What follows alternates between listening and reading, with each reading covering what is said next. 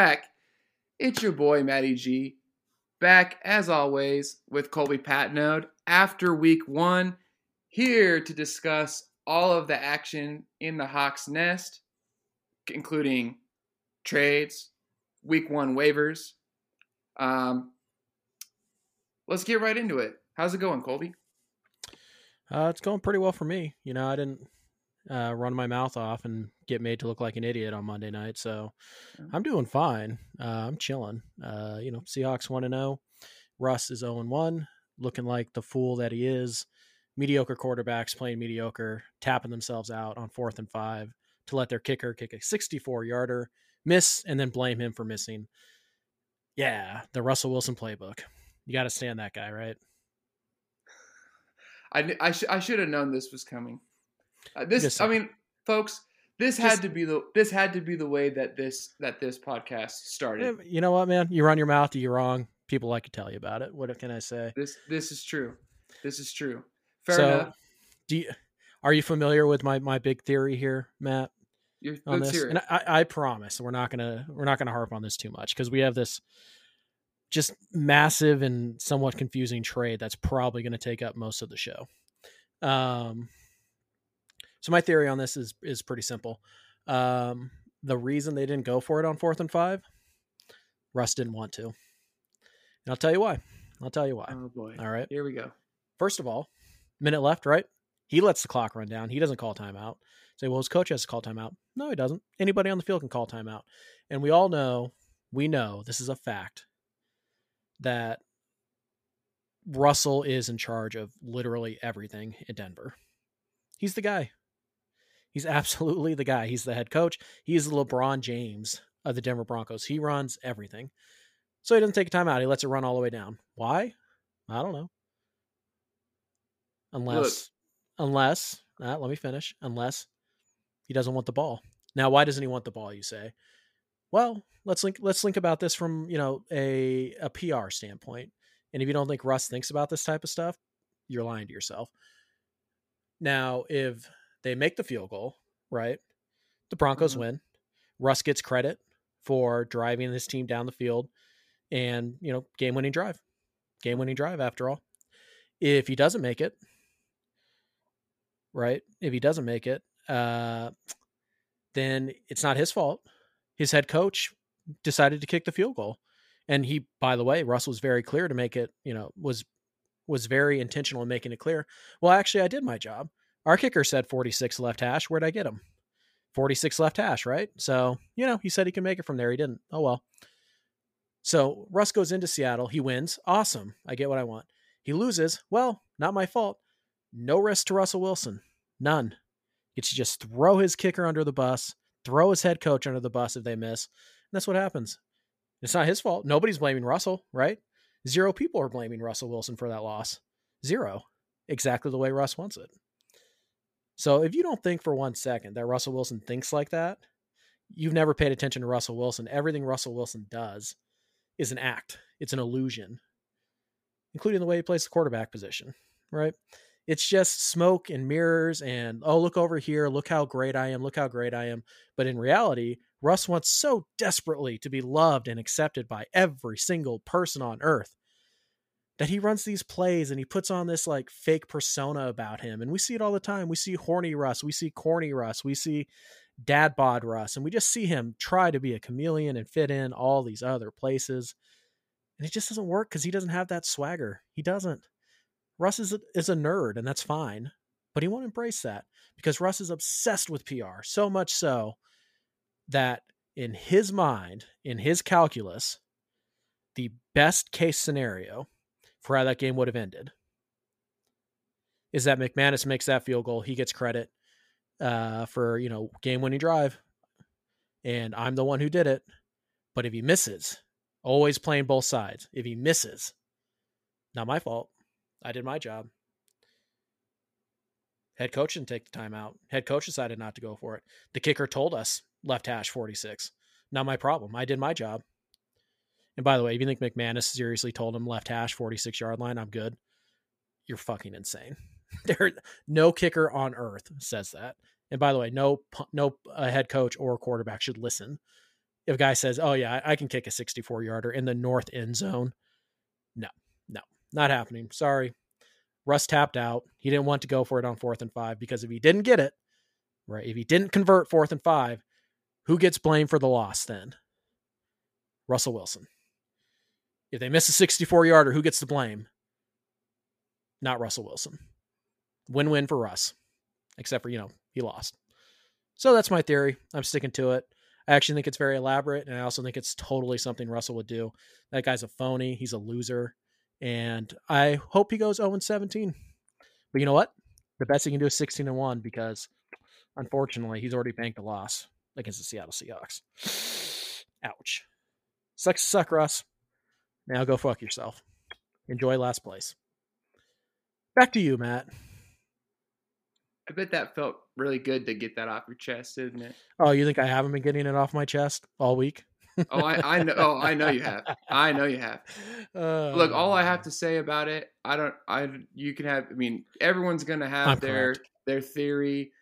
You know, all I know is nothing that happened inside the last two minutes of that football game made any sense whatsoever.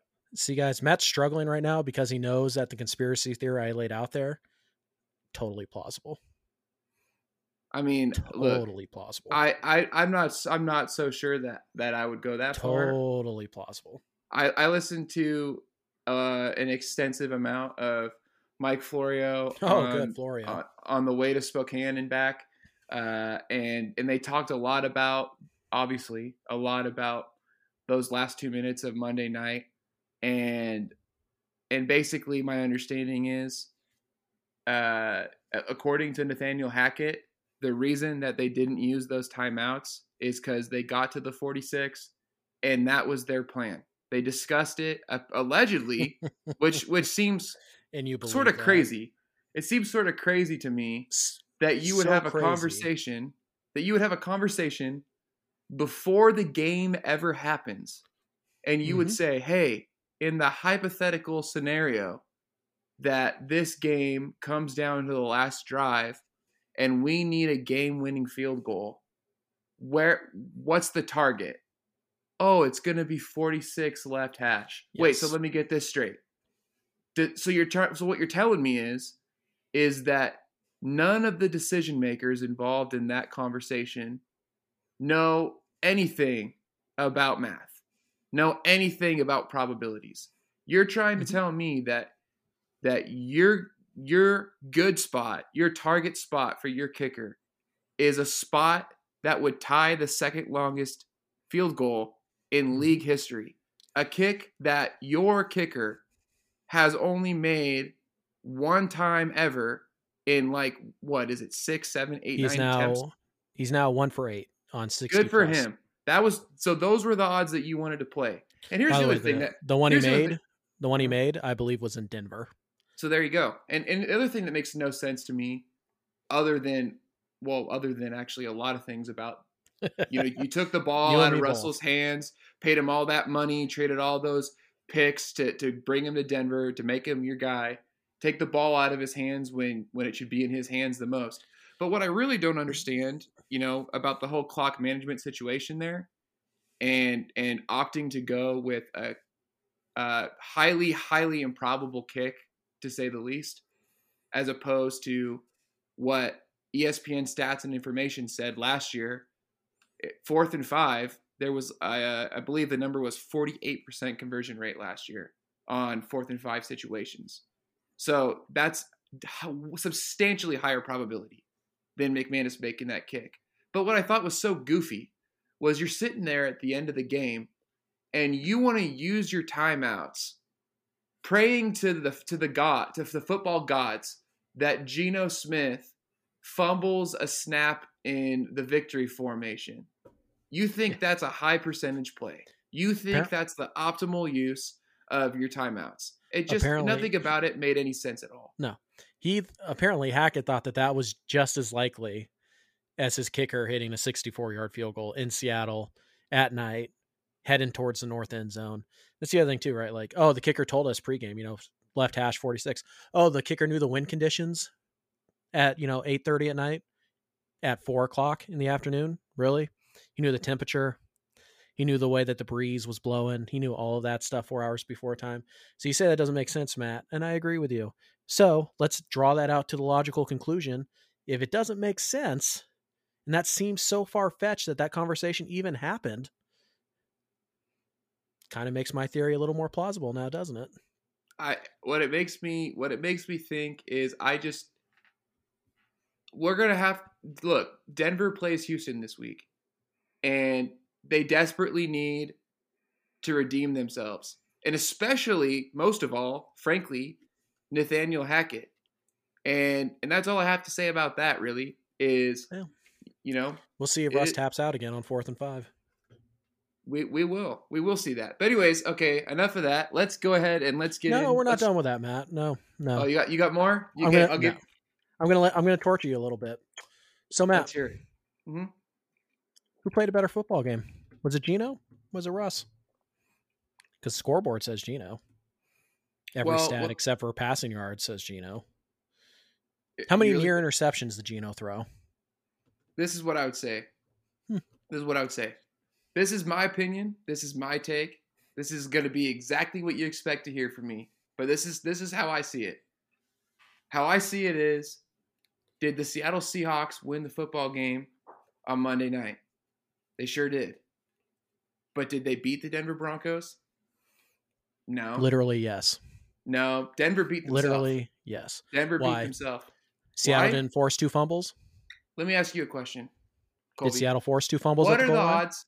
What are the odds that any football team for the rest of the season is going to fumble on literally on the goal line?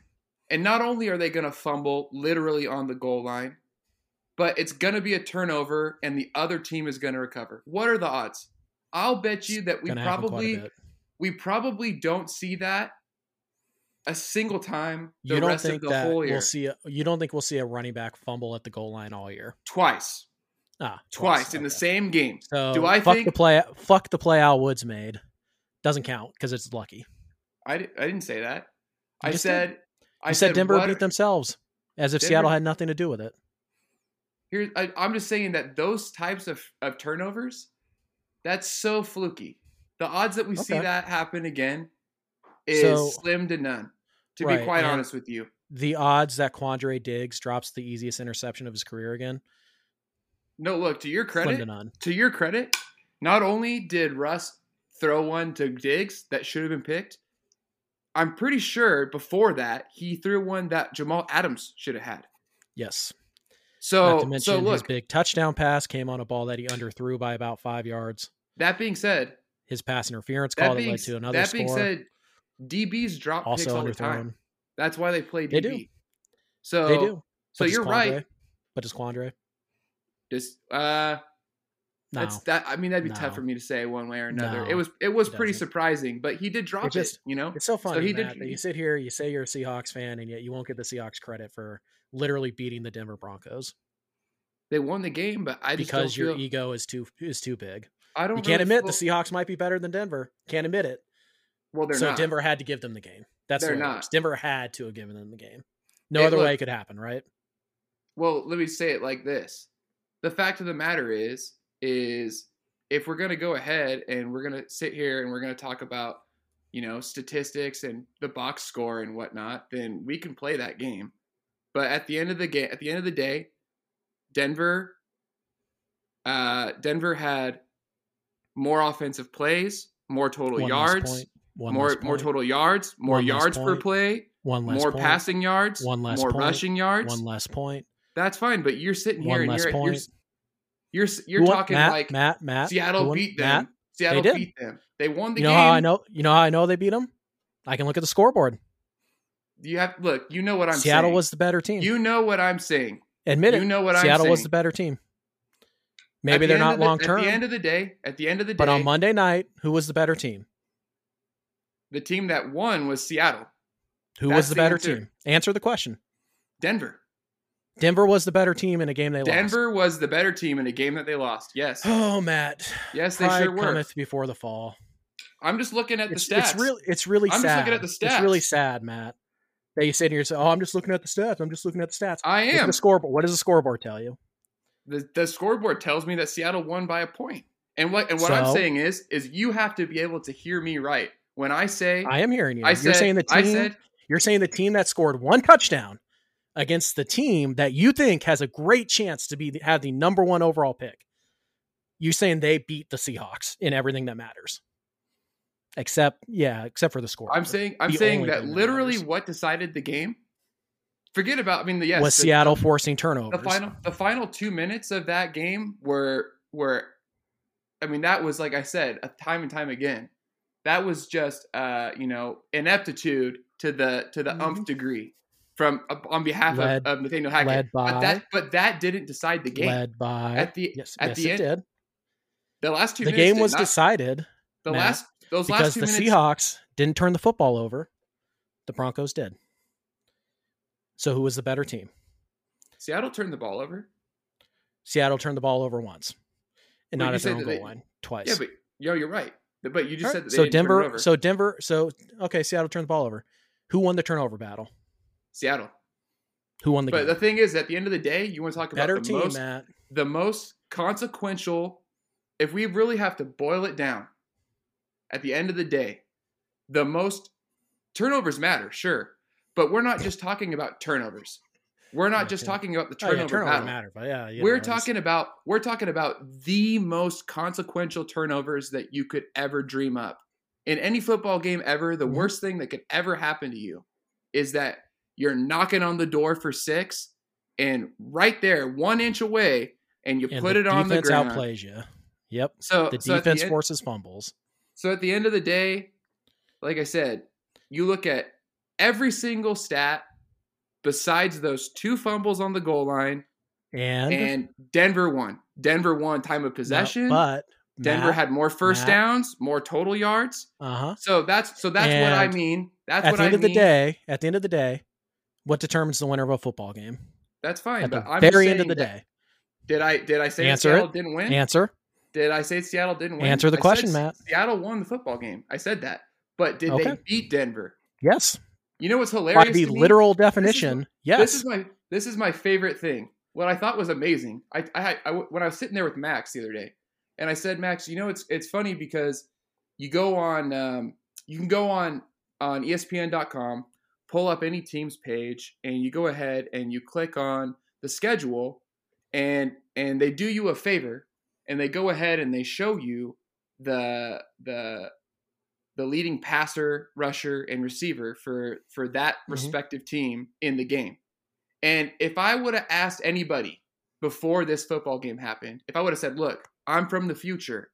I know the outcome of this football game.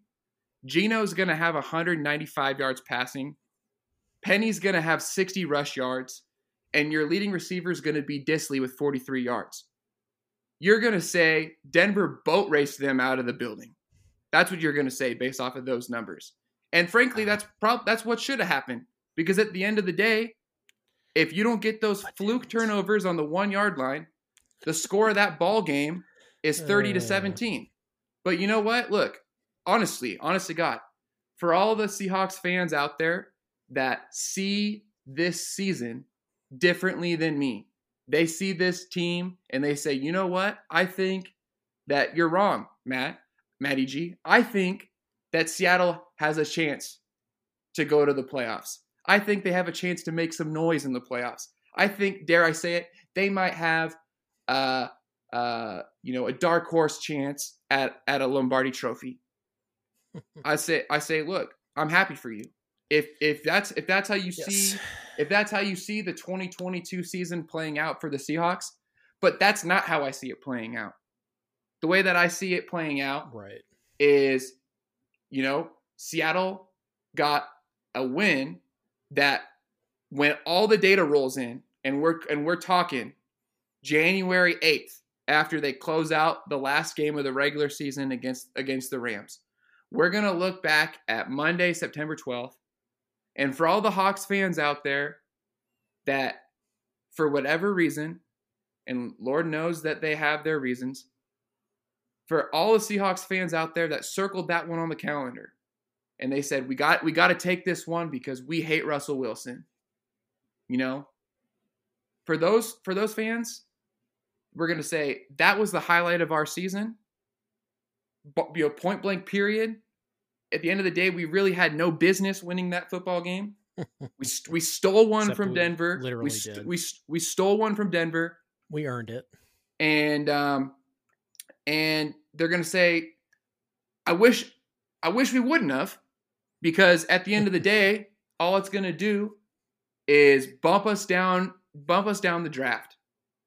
But I guess, but I guess, Oh, frankly, I guess, frankly, to your point, pick instead of the tenth. To your ah. to your point, there are gonna be there are gonna be some fans out there that would say, well, actually, no, I don't wish that we would have lost that game because because some people, you know, they're they're petty enough and they're resentful enough. That game actually meant something meant meant something more to them. So so look, and I said this on the league chat, and I meant it. Y'all have your your your victory, your landmark victory of the season to hang your hat on and and we'll see what the conversation looks like come January 8th. That's that's it. That's all I have to say about it. So on January 8th, you'll admit that you're wrong. Okay, cool. Um, by the way, you want to talk about a boat race? If Geno doesn't slip on fourth and one, there's another touchdown. If DK doesn't fumble when he does, that could be more points. If there wasn't a key holding penalty that literally knocked them out of field goal range, there's more points. And by the way, if Russ does, if Russ gets a holding penalty that should have been called against him on third down, they don't score a touchdown. Oh wow, look at that. These type of plays happen every single week, Matt. They go both ways, but I know you're embarrassing yourself here. So we can move on because frankly, I thought we would spend this much time on this trade and we haven't even gotten to it. So we can agree Hey, to I- disagree on I- this, but I well we we, we you know are. I'm right. You know I- I'm right. I I don't. You know. so you know anyways, right. let's go ahead and try to untangle this mess. I believe if I remember correctly, I Matt, we just spent 20 minutes trying to untangle the mess that is your head well we're by saying to a team that lost a game is a better team than the team that beat them. That Well, seems that happens- that does happen though. That no, does I'm- happen. I'm, though. messing. Yeah, it didn't. anyways, okay. anyways, um, trying to untangle this mess. If I remember correctly, the way that I characterized this trade when it went down, um, was uh, a shit shuffling. yeah, And and if I and also if I remember, remember correctly, ba- basically my sentiment here is just that you know there has to be one of these every year because Cam's going to make sure of it sure. and and I regret to speculate that this is this is the first that we've seen, but it probably won't be the last. Um, in any case, you know, immediately once this went down, you you reached out to me, and we were trying trying to get just initial general sentiments here. Spoiler alert for anybody who has any doubts. I'm pretty sure, and maybe you've changed your mind, although I doubt it.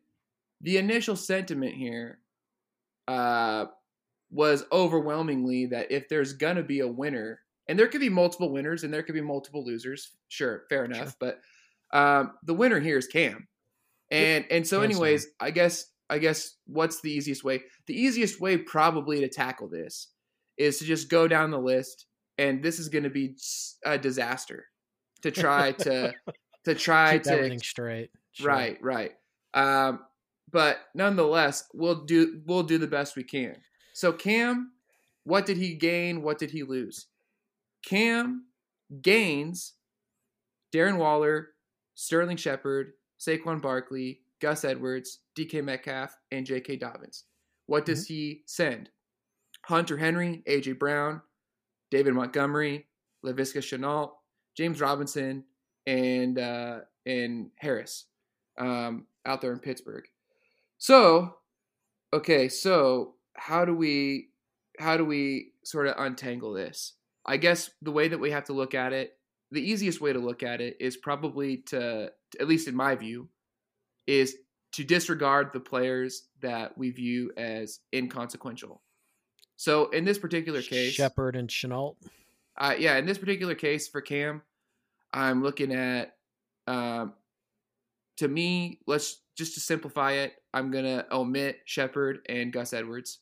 Not to say that Gus Edwards is not valuable or can't paired be with. J.K. Dobbins. But yeah, yeah, but yeah, but I would I would say sure. the main pieces he gained here are Darren Waller, Saquon Barkley, DK Metcalf, and Dobbins. And then if I'm going to say what he got rid of, that doesn't matter. I think Hunter Henry Yep. and Shenault matter a lot less than the rest of these pieces do. hmm So, Agreed. okay, so fair enough. So what am I looking at? I'm looking at he goes from from uh, Harris to Saquon. So maybe you call it a wash. Some people at, after week one, there's going to be a lot of people out there who say, actually, no, I'd rather have Saquon. Um, and and that's that easy to say draft, because that's easy to say because because there was speculation that Harris might not even play in week two because he got a little bit nicked up in week one. Yeah, but I, there was enough of us who were saying Saquon over over uh Najee, at least same range, right? But one way or like, another, let's call it a wash. Yeah, one way or another, we call Saquon and Najee, call it a wash. That's fine, okay. Mhm. But the rest of this, uh, I'm trying to figure out in terms of like who I would compare to who. I mean, at that point, you're looking at essentially Position wise, Waller, Metcalf, and Dobbins yeah, for AJ Brown, David Montgomery, and James Robinson. Is that really a question? I mean, maybe, not maybe to some, not to me. To me, it's not. I feel like it's pretty safe. One way or another, I think it's pretty safe to to say that Cam Cam made off well here. Yeah, I think he he greatly upgraded at tight end. Uh, I think he made an upgrade at, at running back. I'm not a huge Montgomery guy. Robinson, we'll see. He had a nice week one. Don't want to write off James Robinson. Uh, pretty important piece. Um, Najee and Barkley, like I said, to me they're very close. I rest of the year I'd probably prefer Barkley just because Najee's dealing with the foot thing right now. Um, but also I thought Saquon was underrated coming into the year, so a little bit of bias there. And then it's it's you know the Baltimore running back, basically the Baltimore running game for what Montgomery. Yeah, I'd, I'd rather have the Baltimore running game than Chicago's. I mean, like I said, it's tough to when you have this many players in a trade. It's tough to say yeah, this for this, this for this, this for this. But yeah, I mean, it's tough to break down. Obviously, entirely. I just feel like when I'm looking at what he gained and when I'm looking at what he gave up, I feel like he made off well here. That's all that I'm saying. I think yeah, my overall sentiment uh, pretty much you know is remains the same from the night the trade was made. Uh, it looks like a trade Cam put together and Cam put it together so that he could, on paper, win the trade. That's I think, why I think I think Cam improved the most out of anybody in this deal. that's why we call it a shit shuffling, Yeah. right? You take all the shit and you put it in the middle, and then you try to razzle dazzle like a magician. Yep. You're moving all the pieces, and there's so many pieces that people lose track of Yep. of what's going where and It's- how do I evaluate this, and then Right. maybe they maybe they get you know they they hyper focus on the pieces of the deal that they're gaining that they like, Mhm. and They're and, and more yeah, willing to part with the pieces that maybe they're not too thrilled with. Uh, Right. I don't. I don't know if you know this, Matt, but uh, I my it's kind of a family eBay store. Uh, it's mostly my mother's, but I do help quite a bit, and so I've I've you know I buy things secondhand and then resell them. Right. Mhm. It's part of what having an eBay store is, and and this practice is very very common, particularly in the yard sale community. Um, it's called bundling, right? So you say, "Hey, how much is this?" And they say ten dollars. You say, "How much is this?" They say three dollars, and they say, "How much is this?" Seven dollars, and you go, "Hmm." Well, how about I just give you fifteen for all of them, right? And it's like, well, we wanted twenty, but since you're taking more items off my hand, right? There's perceived value there because when people are at yard sales, they're trying to get rid of stuff. So yeah, it's bundling, right? It's like, hey, look at all this that you're getting, and you focus on the top item, right? Like, oh well, you wanted, I'll give you ten. You want a ten for that, I'll give you ten for that. But these other ones, you have to give me a better deal on because I'm giving you what you want for that top top piece. Does that make sense? yeah, it's yeah, yeah. bundling and that's what cam does and that's why every year he has these convoluted trades he, he bundles on the bottom half and and you know and, and to be fair to cam like he did give up pieces james robinson najee harris aj brown david montgomery these are these are valuable pieces i, I think they're all overrated but uh, they're valuable still so I, I don't i'm not going to sit here and say that cam like stole these players from the rest of these guys I just think Cam made out the best out of out of the four. I He's agree. king of the bundle. I 100% agree. And and so I guess going from the the main winner to probably who I would imagine most people would agree is the the primary loser in this deal, who made out the worst in this deal, which would be Mitchell, which is unfortunate because of now it gets better for him when we get we'll we'll get to that, but in this particular deal, um, you know, I feel like I feel like he was the one player who was who was the least able to take a hit, the least able to get worse, the least able to downgrade, right? And and I feel like I look at what he gives up here, and and the to me what I see, I'll, I'll name off all the names and then I'll re go I'll go over it again. So he gains Marvin Jones, Jarvis Landry, Melvin Gordon, Zeke, Hunter Henry, and he move he ships away Sterling Shepard, Gus Edwards, J.K. Dobbins, Gabe Davis, Kyle Pitts. To me, the players of value that he gives up here, Dobbins, Gabe Davis, Kyle Pitts, right? Mhm. And the players that he receives of value to me are mostly Zeke, although we'll see where that goes with the Dak injury, uh, and Melvin Gordon. Mhm. And and so you say, well, what about Landry? Well, okay, I know Landry had a nice week one for New Orleans. I remain skeptical. I'm not saying I'm right. I'm just skeptical. That's it. I'm just skeptical. But one way or another, I feel like you gave up three pieces of value. Yeah. And and to me, you you received really two. Now here's the problem with the two that you received though. They're old running backs. And I would have told you that with Zeke even before Dak got hurt. You know, if If, if we anybody if we knows about Zeke's problems, it's you. I mean, if we fast forward to the end of the year and I say and I say, Colby, turns out Pollard had a better season than Zeke. Are you surprised? No. So there you go. I'm, look, I'm not saying that's my prediction. I'm just saying, is anyone surprised if that happens? I mean, You shouldn't be. Probably not. Probably not. Um, if Zeke breaks down, if Zeke gets hurt, whatever, what have you, you know, I know it's all speculation here, but I'm just saying that's sort of what's going through my head. Meanwhile, you know, Kyle Pitts is, for all intents and purposes, probably a top five receiver. I know last year he had Matt Ryan, um, excuse me, top five tight end, but he's he's the top receiving option in Atlanta. And um, you know, I know last year he had Matt Ryan, and so we'll see if if Mariota or or dare I say it, Desmond Ridder, you know, provide him with the same sort of support to get him there. But Kyle Pitts is a freak athlete, and there's just no way around it. Um, and then J.K. Dobbins, it looks like he's finally going to be ready to go for week two. Now, maybe Mitchell would say, okay, but when I made this deal, I didn't know that that was going to be the case. Eh, I mean, fair enough. I mean, fair enough. Maybe that kind of feels like an excuse to me. It is because you have to have some force, some foresight in fantasy. You have to Yeah. read the reports. Yeah, and I mean, Dobbins, even if he wasn't going to come back in week two, it was going to be week three.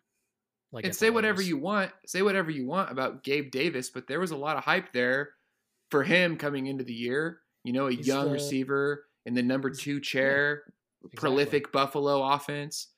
So to me, let's just say hypothetically that Landry is something. You'd still rather have Davis, wouldn't you? Oh, absolutely. So I'm not saying he got nothing. I'm just saying that I feel like of all the people in this deal, he made out the worst. If the worst, and if there was a loser in this deal, it would have had to have been him, in my view. I I feel like Mitchell paid for names more than he did assets. I feel like he paid for Ray Bans when the when what he actually got was like Walmart brand. You know what I mean? It, it just Like Zeke Elliott, huge name, not the same player. Jarvis Landry, huge name over the last few years, not the same player. Melvin Gordon, same thing. Hunter Henry, same thing. Even Marvin Jones, same thing. So like, what? So what I'm hearing you say is, is he thought he was getting the Oakleys, but really he got the knockoff Oakleys, the fake Oakleys. Yeah, the Folkleys. Yeah, yeah. so eh, usually in, in these big multi-team trades, there's one team that has to wear it so that the other teams can can profit. Unfortunately, I think, you know, Mitchell is the team that has to wear it here. Now it could be wrong. I mean, Lord knows we've been wrong before. Just look at the chat and Matt's opinions on the Seahawks, but I I don't see this working out too well for Mitchell. Um, he basically, I mean, he gave Kyle Pitts away for for nothing, and you just kind of go down the lines. It's like, would you rather have the Baltimore running game or, or I guess in this case it's Zeke. If you want to say it's close, fine, but I don't think it is. Well, I don't want to say I don't think it is. I just I think there's a lot more risk in Zeke than there is in Dobbins, which is weird to say, but it's the truth.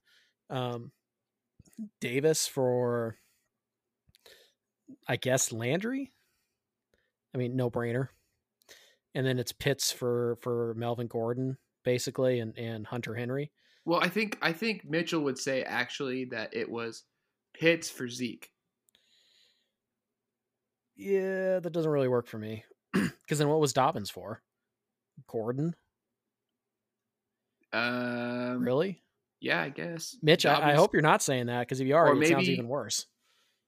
So I don't know what Dobbins would be for at that point. Yeah, and maybe that's it and has to be for Zeke. Otherwise, that's why I view it as an well. I if you say Pitts for Zeke, then it's like okay, but even if it is Pitts for Zeke, then at that point we're saying Dobbins for either Gordon or Dobbins for Landry, which is a joke and that's and I guess if we're gonna really break it down, that's why I view it as an L. Yeah, yeah. I don't think Mitchell did too well in this trade. Um, kind of, sort of addressed it in a trade he made last night or two nights ago, but uh, we'll get to that one a little later. Yeah, I, like I said, I think in these big trades for everybody else to profit, there has to be somebody who kind of takes it in the shorts. Um, in economics term, uh, I don't know why I know this, but uh, we refer to this person in the deal, the one who, you know, essentially buys high and sells low. Economists, and I, I promise I'm not saying this just to mess with Mitchell, but economists call this person the greater fool. Um, and unfortunately, I think Mitchell may have played the role of the greater fool uh, to get this four team trade done. So I hope that that doesn't do anything detrimental for for your relationship with your boy Cam because I know he kind of roped you into this. So yeah, you I might want to have a you might want to keep your friends close and your enemies close. Yeah, maybe the other way around. Um, Mitchell, enjoy the new team name I just gave you. Uh, the Greater Fool uh, is sometimes an endearing term because sometimes Greater Fools uh, change the world. That trade will not. But Greater Fool know. might be endearing, but it's not as endearing as Fisher Price. and we're we're gonna move on now to Brian, Big B, and Brian's Brian's part of the trade here. I feel like these last two here between Brian and Jake, these are a little bit Lateral. less eventful. Yeah, because it's because it kind of feels in a lot of cases it doesn't feel so much like necessarily like a massive win or a big L. It's yeah. somewhere in the middle. But in any case, uh, he adds Tyler Lockett, AJ Brown, David Montgomery, Kyle Pitts, and Khalil Herbert. And in exchange for Marvin Jones, Jarvis Landry, Darren Waller, Zeke Elliott, and Elijah Moore. So, um, I mean, everybody knows that I'm not the biggest AJ Brown fan this year, uh, which look which didn't look great. Obviously, week one. I mean, he's going to be a target magnet for sure in Philly, um, but for Brian in this deal, really, he comes out of here with Brown, Montgomery, and Pitts. I'm not trying to gloss over Lockett and Herbert, but I feel like those are the main pieces for fantasy value this year that he that he added. And in terms of what he gives up, uh, I suppose you're looking at. I guess it depends on how you feel about Elijah Moore, but it's going to be Waller, Zeke, and maybe Landry or more. um, Mhm. and maybe maybe both of them in your perspective. But but um, I guess I guess we could focus for our purposes here in this trade on Landry. Um, and one way or another, the way that the way that this shakes out for him is you move from Waller to Pitts, which for Brian's purposes, you're hoping is is a minor downgrade. Um, but in you know, accordingly, he goes from Zeke to AJ Brown, um, which is probably a safer commodity, I guess. Um, just because, I mean, from an injury standpoint, I know that seems crazy to say because AJ Brown missed a lot of time last week, but AJ Brown's not an aging running back. So, um, and and look, I get it. It's easy to pour it on Zeke now that Dak's gone. I promise you, we would have said the same thing if Dak were still there. We did. Yeah. So we texted last week. Right. Um, So- and and the other part of this, I guess, at that point, we've talked about. So he so he takes a minor downgrade uh, from from Pitts to Waller. He upgrades to a safer commodity from from Zeke to AJ Brown, and then I guess if you want to look at Landry, Landry you turn into David Montgomery. That I mean that's fine, especially because you gave up uh, running back so you needed to get one in return. Is David Montgomery the sexiest option? No, he's not. I'm not. No one's going to say that he is, but he's he's the guy in Chicago. And even if he's not, you got Herbert. If something happens to Montgomery, you plug in Herbert. Chicago's going to run the ball. I don't know. It's fine. It's a fine deal. Even if you want to look at the the other pieces here, like like Lockett, right? It's like you go from either, depending on how you want to view it, you go from either Marvin Jones or Elijah Moore to Tyler Lockett. Like that's a fine move. Um, I think I would of of that group. You you probably give to me. I would probably favor Moore, Elijah Moore. Um, but I could I could be wrong. I could definitely be wrong. Um, but at the end of the day, let's talk about the pieces that matter. I don't know. It's fine. I don't feel strongly one way or another. I feel like I feel like um, my favorite player in the deal is one that he gave up, which is Waller. Yeah. Um, but he did get Pitts. That's not a massive. That's not that's not a massive downgrade. At least at least ostensibly. And No. and he got and he did get AJ Brown. And Mhm. and so that's really just the simplest way to view it is I- is in my view. Yeah, I feel like Brian got better at receiver. He made a lateral move, I would say, at running back, pretty close to it at least. Um, and he downgraded at tight end. So he traded, you know, some tight end help for wide receiver help, essentially, when you really break it down. So to me, do I think Brian's team is significantly better than it was before he made the trade? No. Is it a little bit better? Yeah, I think a little bit. And and you know, hey, if he he likes those, I'm not a Jarvis Landry guy, just so you know.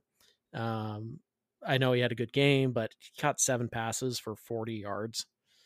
It's not exactly what you want to see. He did catch a touchdown, but eh. And also, Michael Thomas wasn't even playing his full complement of snaps yet, so that those are going to come from somewhere, and they're not going to come from Olave, at least not yet. So we'll see. But I, I think, like I said, for the most part, Brian's side is is kind of lateral, but I do think he made a fairly noteworthy uh, upgrade to his wide receivers uh, while downgrading at, at tight end. But yeah, I think he did fine.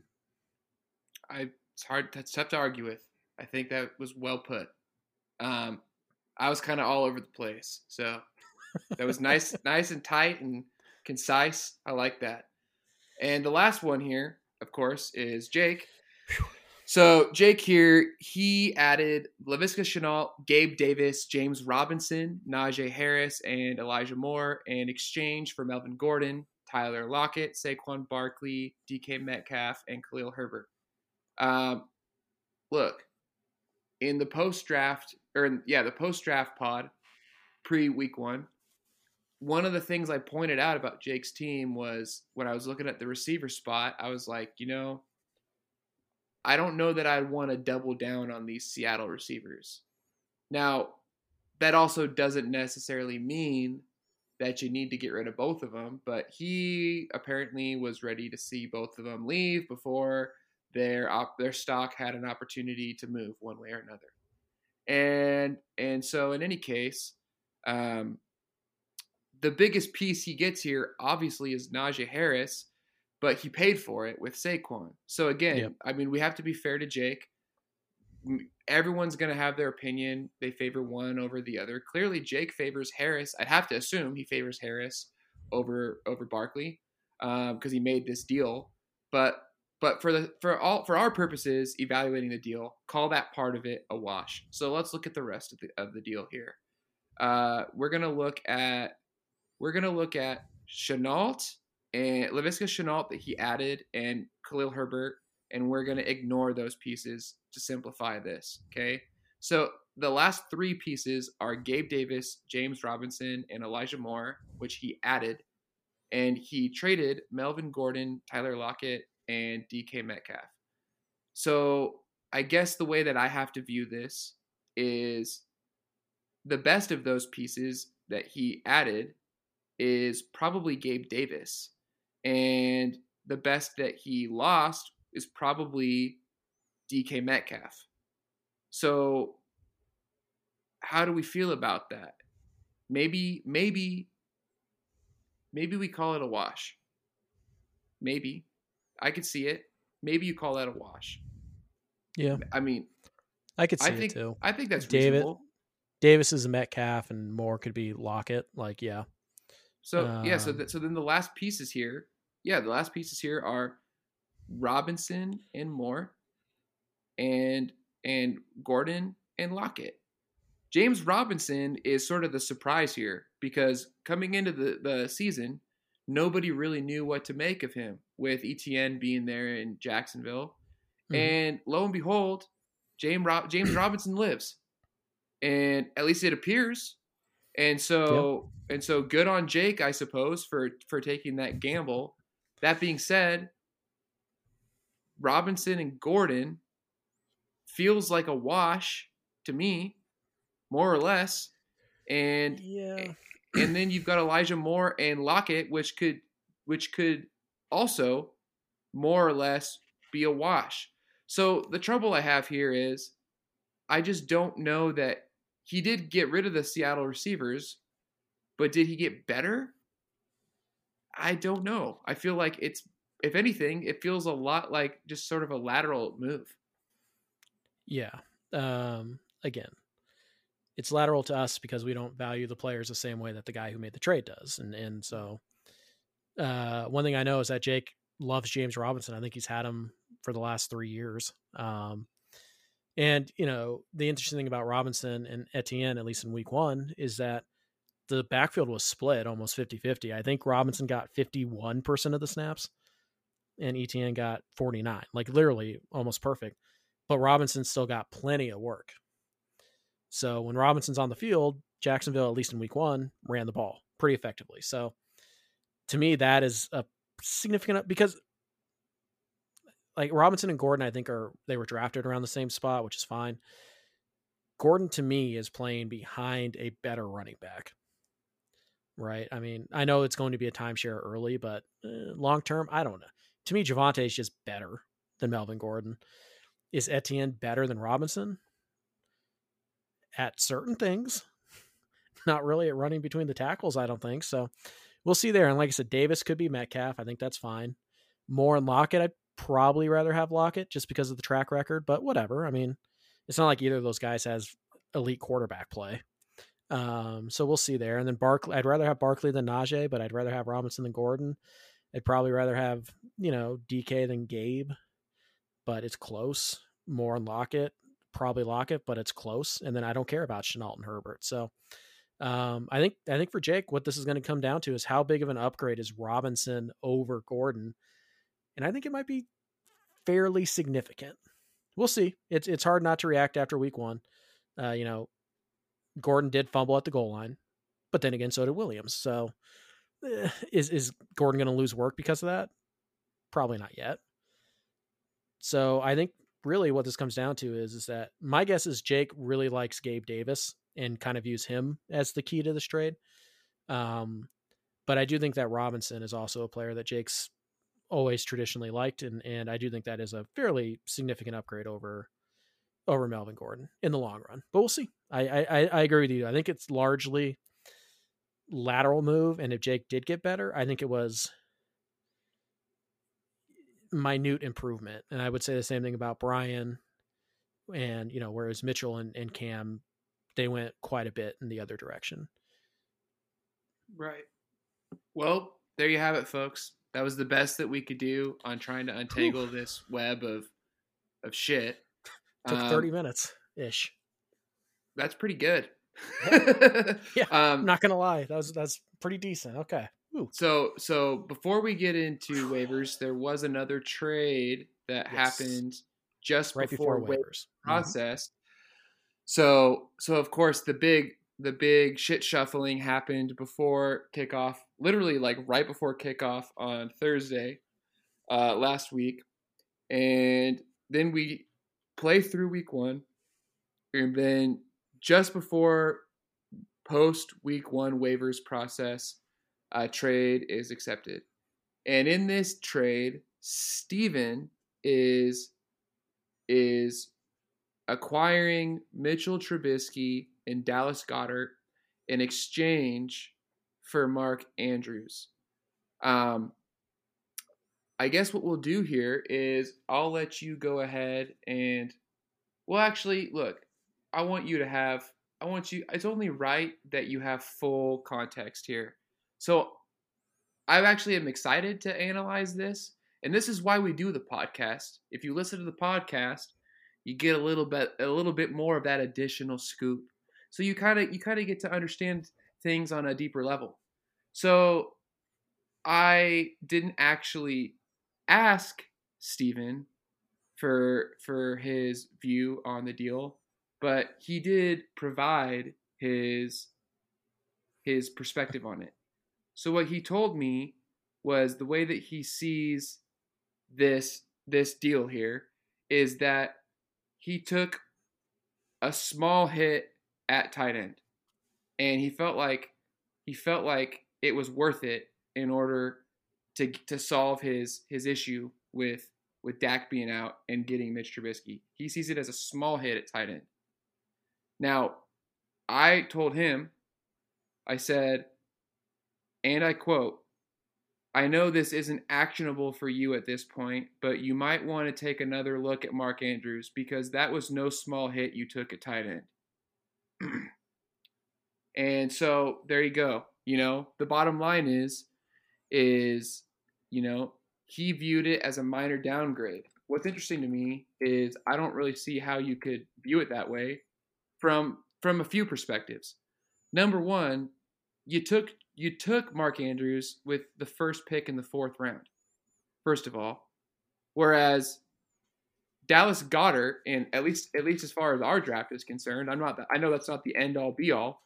Goedert didn't get picked until the tenth round.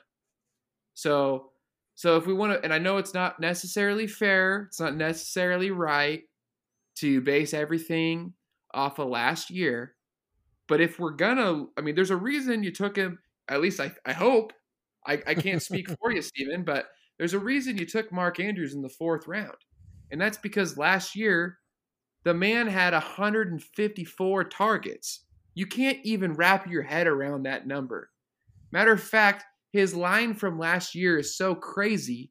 This guy outproduced Travis Kelce last year. He was the number one tight end in the game. He had 154 targets, 107 receptions, over 1,300 yards, and nine scores. That was good for 247 fantasy points. Meanwhile, Dallas Goedert had the best year of his career last year at 137 fantasy points, just over half of what Andrews put up last season. And so, okay, so I hear the counter argument here. Yes, but Matty G, you know, for for over what for half the season or so. That you know Zach Ertz was taking was taking targets from Dallas Goedert. maybe, but AJ Brown isn't going anywhere, and he's in town now. Dallas Goedert is never going to be the number one option in the Philly passing game. It will not happen because of AJ Brown's presence. As long as AJ Brown is healthy and on the field, Goedert can never be anything more than number two in an offense that, by the way, is led by Jalen Hurts. So, by virtue of that fact, it's not going to be a high volume passing attack in the first place. Mark Andrews, on the other hand, is competing with Rashod Bateman, Devin Duvernay, and James Proche. Okay. In all likelihood, he's probably going to be the top receiving option in Baltimore once again. Now, does that mean that we should expect him to go for 1,300 yards? Well, maybe not, because in 2020, he he only had 700, and in 2019 he had 852. Okay, so so it, so fair enough. It was a little bit of an outlier last year in terms of his production, but you can't even argue that point because you drafted him in the fourth round. So you have so so at that point you're giving him a voice of confidence. You, you're you're whether you realize it or not, you're sort of unconsciously saying or at least not explicitly stating, I believe in Mark Andrews. I believe that what he did in 2021 is more real than not, is more repeatable than not.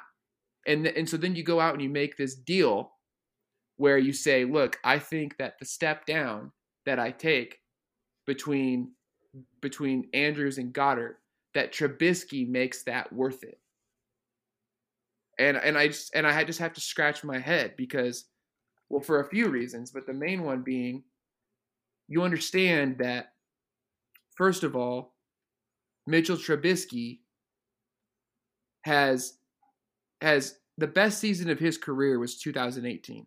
He finished as the 15th QB, okay? Which isn't bad. If he does that again, then okay, fair enough.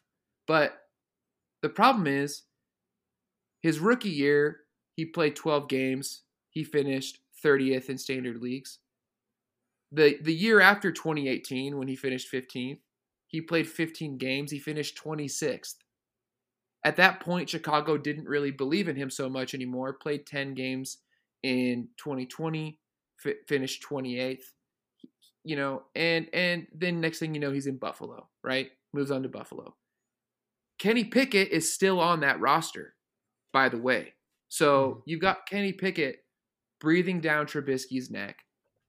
And and Trubisky's just kind of a middling option. And and I'll just go back to what I always say, which is just because just because you should do something doesn't mean you should do anything. And and I just don't think that this was was I don't think that Trubisky makes up the disparity in value between Mark Andrews and Dallas Goedert. Sure. So, so my question to Stephen would be: Look, Stephen, you say that you view that as a small hit. Did do you just not did you not look at what Andrews did last year?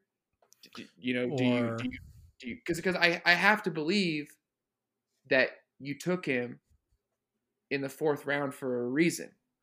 So my so I just feel like did did Steven need a quarterback? Yes. But did he but did he get better by making this deal? I don't know. I'm not so sure that he did, but but it gets better. It gets better, Colby, because because not only do I think that this deal wasn't necessarily in Steven's best interest, I know that he had a better offer on the table because it was from me. Spill the tea, Matt. Spill the tea. I offered Baker for Cordarrelle heads up. Whoo. Okay, yeah. Um, and and so and so so my thought is is if you look at Stevens roster, right? He yep. drafted Cordarrelle as a flex option.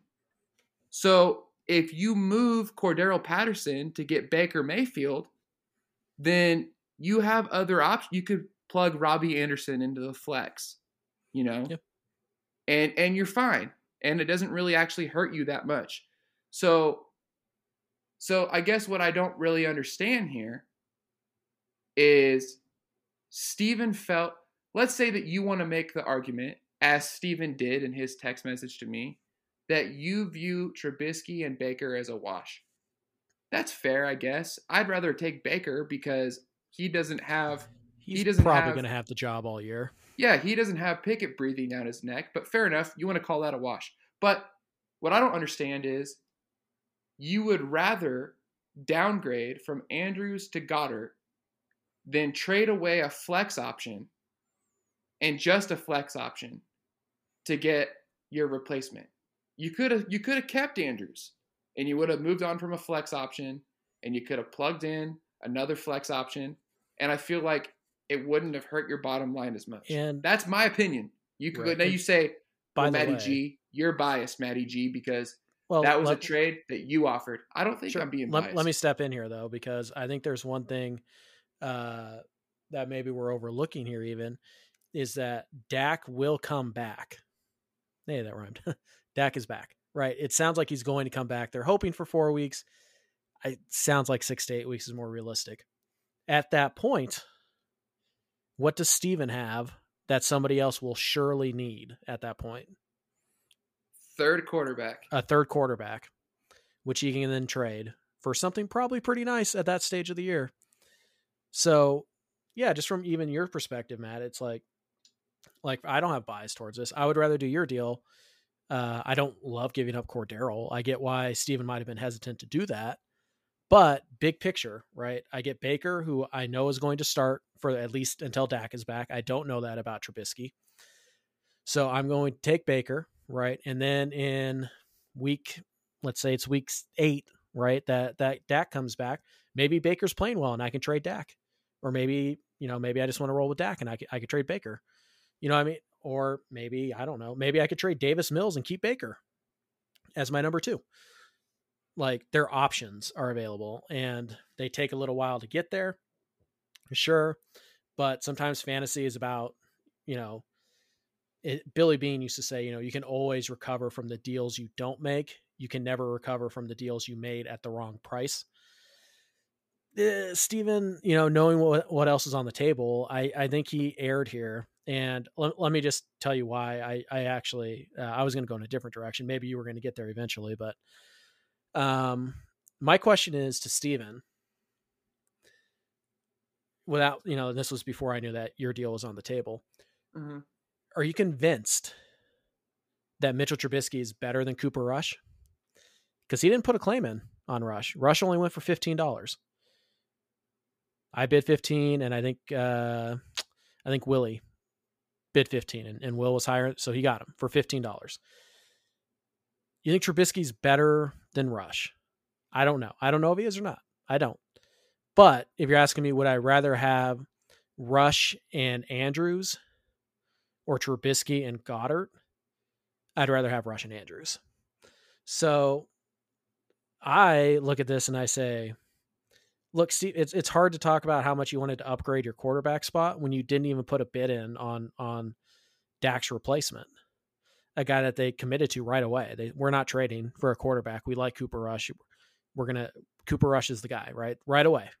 And you knew Dak was out for, and you knew how long he was out by Monday, like Monday afternoon. There was no like, oh, maybe it's only four. No, we, we knew. Jerry Jones told us Sunday night.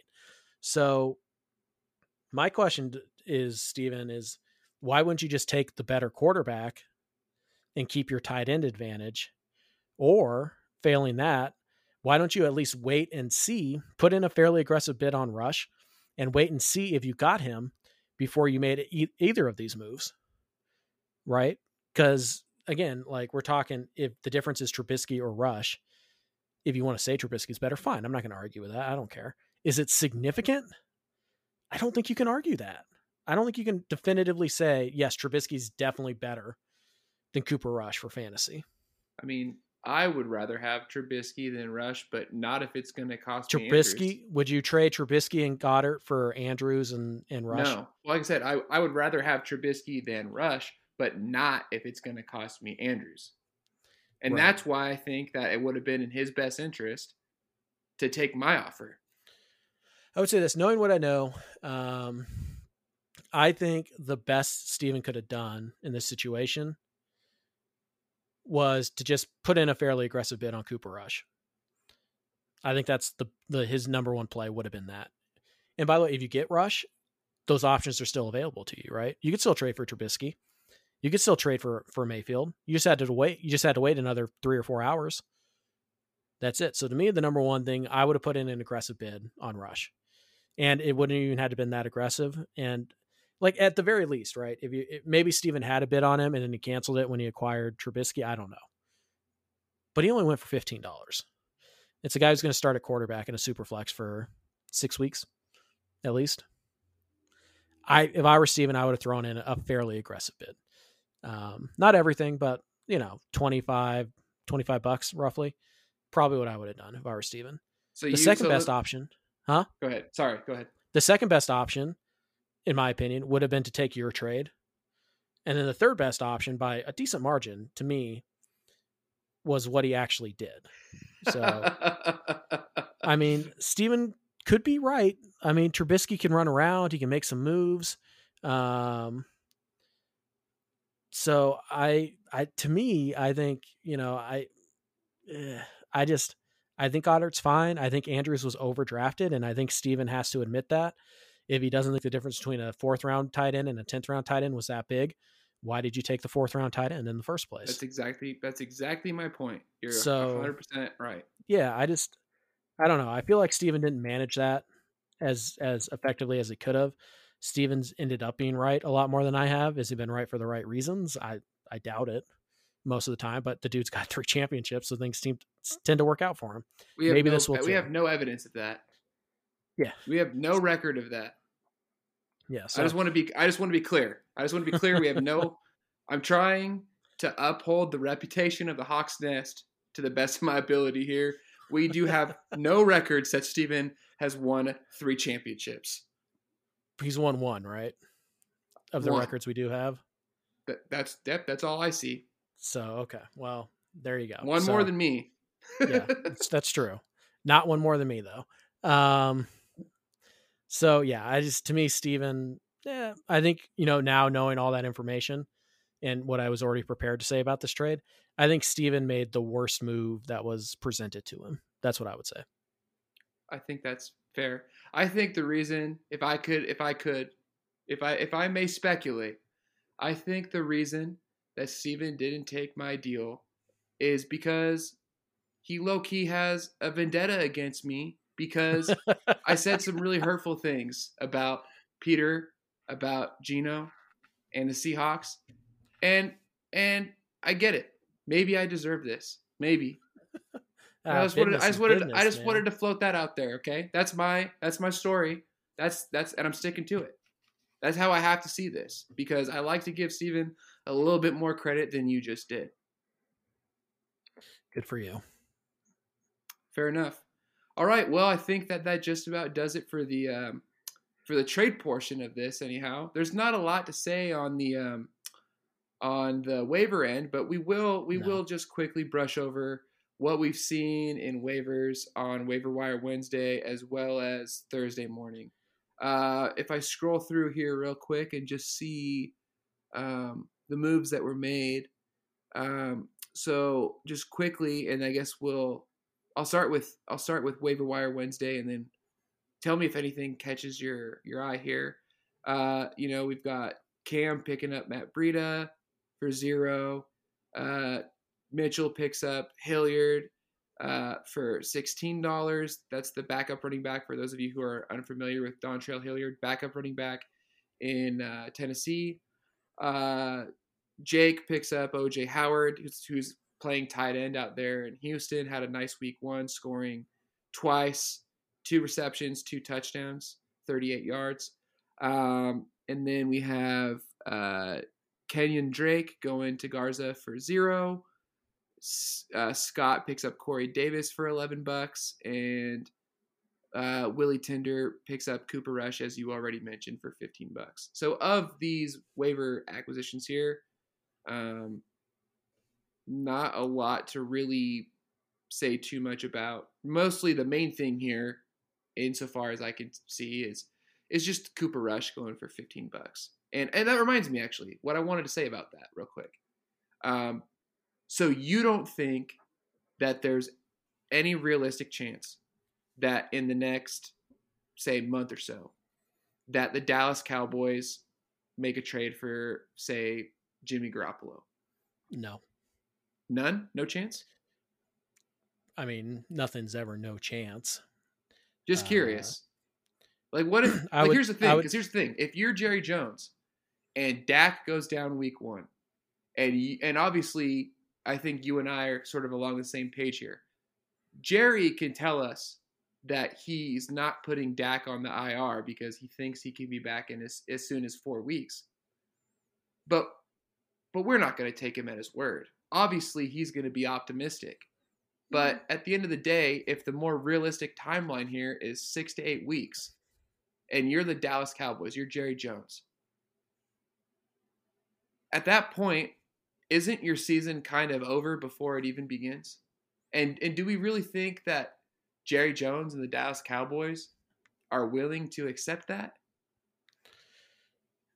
I wonder, a, can they afford it? I don't know what their cap situation is, even with, but uh, you know, with Jimmy reshuffling his contract. Um, but Dallas always runs super tight to the to the threshold, so I don't know if they can afford it.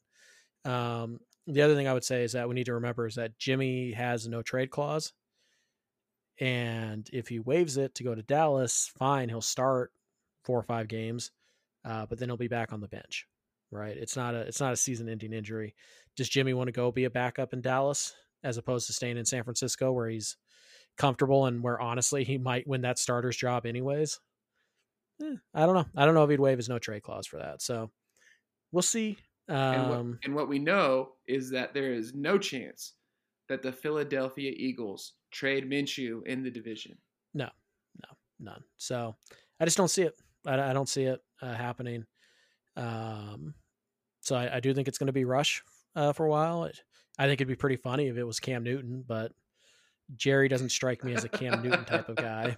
So well, if you really uh, want your season to be over, then you go ahead and you sign up Cheeks McGee. Cheeks McGee, baby. Uh, but no, I do think Rush is going to be the guy for the next, you know, four or five weeks at least. So, uh, yeah, I was a little surprised he went for 15. Uh, not surprised. I, I, should say I was a little surprised that.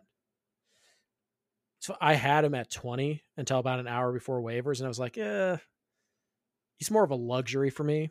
So I, I dropped it to 15. So uh, it turned out 15 was the almost the right number. Like it was the high bid. I just unfortunately, you know, somebody else made the same bid. So Will didn't have as good a week as me, I guess. So it it happens. But uh I'm a little I am surprised Steven didn't even put in a bid unless he did and then canceled it after he made the Trubisky trade. But as far as the the record that we have, he did not make a bid on the backup quarterback for his injured starting quarterback, which feels weird to me.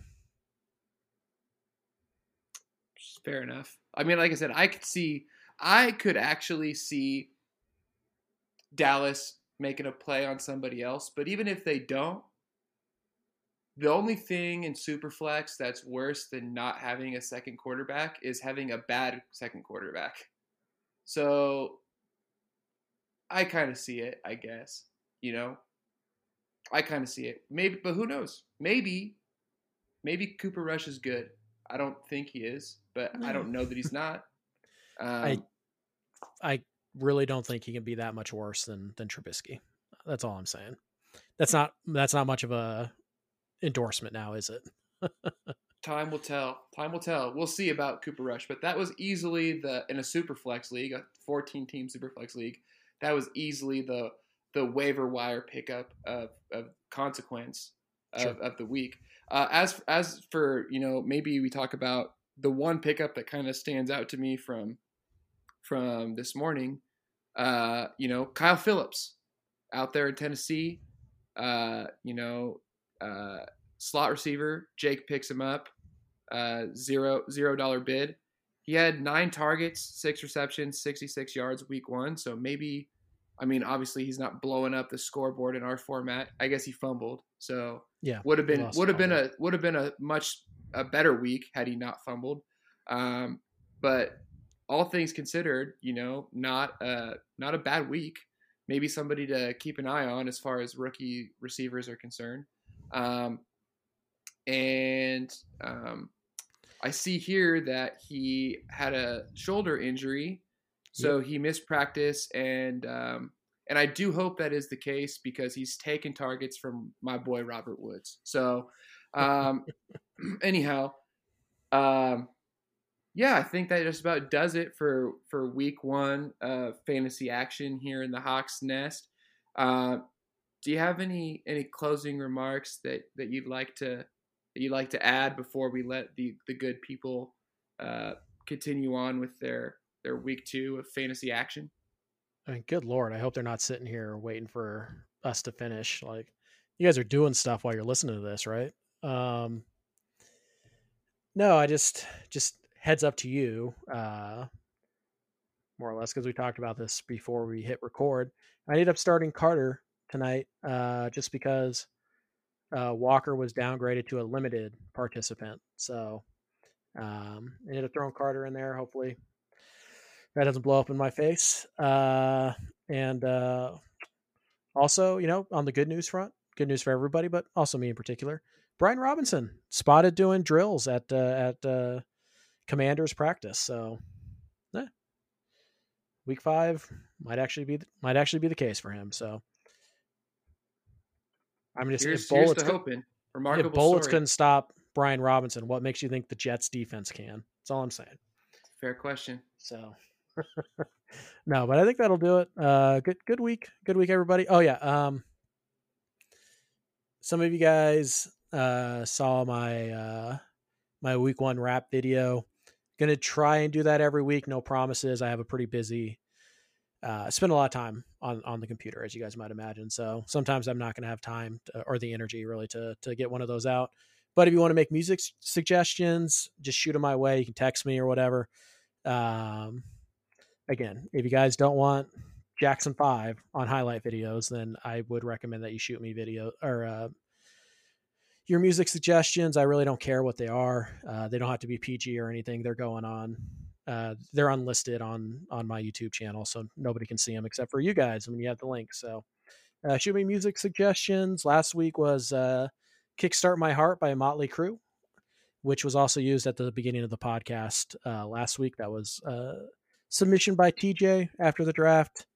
Uh, TJ wants to make more. He can. I'm, it's not like it's one per per person, but um, yeah, it worked out pretty well. So if you guys have any music suggestions, uh, shoot them my way, and uh, hopefully I'll have something out for week two. But uh, we'll see how the schedule looks. All right, that'll do it. So, without any further ado, this is Maddie G signing off with Colby Patnode, reminding you all to continue fading Maddie G. he knows things. Fuck you, Russ. Fuck you.